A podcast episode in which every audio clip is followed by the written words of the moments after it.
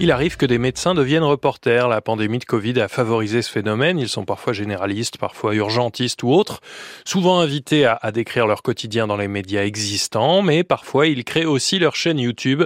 Eric Valmire, c'est le cas du Nancéien qui se fait appeler DocFX. En duplex depuis les, les, studios de France Bleu Sud-Lorraine, avec un grand merci pour l'équipe qui a permis la réalisation de ce duplex. Doc FX, bonjour. Eh ben bonjour. Vous êtes médecin urgentiste et vous avez monté votre chaîne YouTube pour raconter les urgences vues de l'intérieur et les coulisses de ce métier. D'abord, pourquoi et ce besoin de pédagogie? Pendant la, la, pandémie Covid, j'étais, euh, j'ai fait du journalisme de terrain sans, sans le savoir en fait, euh, en racontant régulièrement mes journées, euh, en faisant attention bien sûr au secret médical, mais je me suis rendu compte dans les réponses notamment qu'il y avait beaucoup d'incompréhension et peut-être justement de manque de pédagogie, que les gens mélanger un petit peu tout et qu'on manquait d'informations médicales. Lorsqu'on a, on a besoin de quelque chose, maintenant on va sur, on se retrouve vite sur Google à, taper des mots clés et très très vite on va se retrouver sur une vidéo YouTube. Et l'objectif c'est que lorsque les gens cherchent des informations fiables, ils se retrouvent assez vite sur des vidéos que j'ai publiées avec ces messages clés euh, de retour de terrain d'urgentiste. On sait que dans la crise sanitaire, la, la désinformation a, a, prospéré. Vous parliez de, de lutte contre la désinformation, c'est un, un vecteur important? Lorsque je fais des gardes au SAMU et que les gens m'appellent, la plupart du temps, ils ont déjà été recherchés avant sur Internet des symptômes et puis euh, ils ont des craintes de d'AVC, de, cancer ou autre, et puis euh, ou de fausses informations comme euh, comme par exemple la noyade sèche qui été relayée plusieurs fois aussi dans, dans la presse. Et l'objectif, c'est de recadrer un petit peu tout ça et puis et voilà. De fait d'être sur les réseaux sociaux et de donner une information qui va à rebours des idées reçues et de la désinformation, vous avez mis dans des situations de stress, vous avez été victime de nombreuses menaces de mort. Alors pas sur YouTube, mais euh, en effet sur Twitter, il y en a eu. Bah, après, c'est dès qu'on touche au sujet, euh, notamment bah, le vaccin hein, qui, qui divise énormément. Dès, dès qu'on aborde des sujets qui voilà qui divisent, on, obligatoirement on s'expose en fait. Même si c'est pas mon but principal, je suis pas là pour euh, pour me battre, mais euh, pour diffuser de l'information juste. Et d'ailleurs, parlons un peu du fond et de la forme. Vous tournez des vidéos, par exemple les coulisses des urgences, avec une vidéo très consultée. Pourquoi attendons-nous si longtemps aux urgences?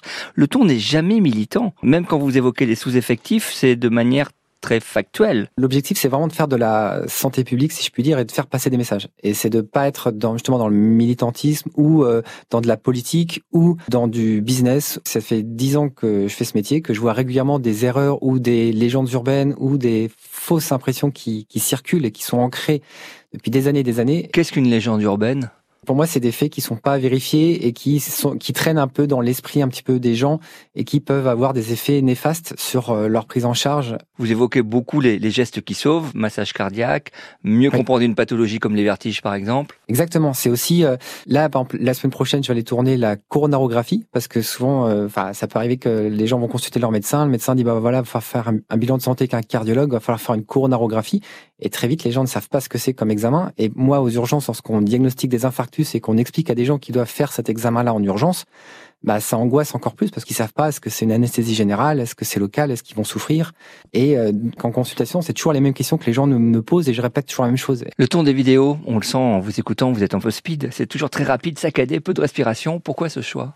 Alors ça, c'est beaucoup aussi de travail de montage en fait. C'est parce qu'au final, je m'adapte à la plateforme de YouTube qui en fait est euh, avant tout une plateforme euh, où euh, si la vidéo on s'ennuie, on zappe. Il y a le, vous savez, le scrolling qui est addictif de de réseaux comme TikTok par exemple, où on passe une vidéo à l'autre très très vite. Et au final, sur YouTube, l'objectif c'est de maintenir l'attention du, du spectateur et c'est certains codes que j'essaie de reproduire ou coller. Mon objectif caché aussi, c'est de réussir à toucher les, les jeunes, les très très jeunes qui qui ne savent peut-être plus faire la différence entre euh, les fake news. On a tellement maintenant avec euh, les effets spéciaux euh, de, choses qui peuvent sembler réelles que ça peut parfois être difficile de faire la différence et encore plus sur le monde de la santé. On l'a vu avec le Covid. Et l'objectif, c'est que bah, de réussir à toucher ces jeunes-là au dernier salon de, la santé et du médico-social où on s'est rencontrés d'ailleurs, on s'est rendu compte à quel point vos vidéos étaient regardées, tout le monde vous connaît, vous attendiez à cette popularité soudaine alors c'est bah, c'est sûr que j'ai fait un, énorme investissement, donc c'est quand même un but, mais euh, en tout cas je pensais pas aussi rapidement. Mais c'est vrai que derrière, on se rend pas compte, mais il y a un vrai travail. Et sachant qu'encore une fois, je fais tout sur, enfin, je fais tout sur mon temps de repos. Donc c'est à chaque fois en sortie de garde, euh, souvent après nuit. Ou, euh, mais ça répond à un besoin, visiblement. Et exactement, ça répond à un besoin parce que lorsqu'on regarde des vidéos d'urgence euh, sur YouTube, on est beaucoup sur du, du, reportage télé en fait qui est retranscrit en vidéo, mais euh, qui est pas sur ce, ce plan-là pédagogique. DocFX à retrouver donc sur YouTube et comme euh, tout est clair et facile, c'est évidemment sous l'appellation de DocFX. Un grand merci à vous. Merci beaucoup, c'est très gentil de m'avoir invité. Médecin et reporter sur son temps de repos, DocFX, un entretien avec Eric Valmire à retrouver sur franceinfo.fr, ça s'appelle Profession Reporter.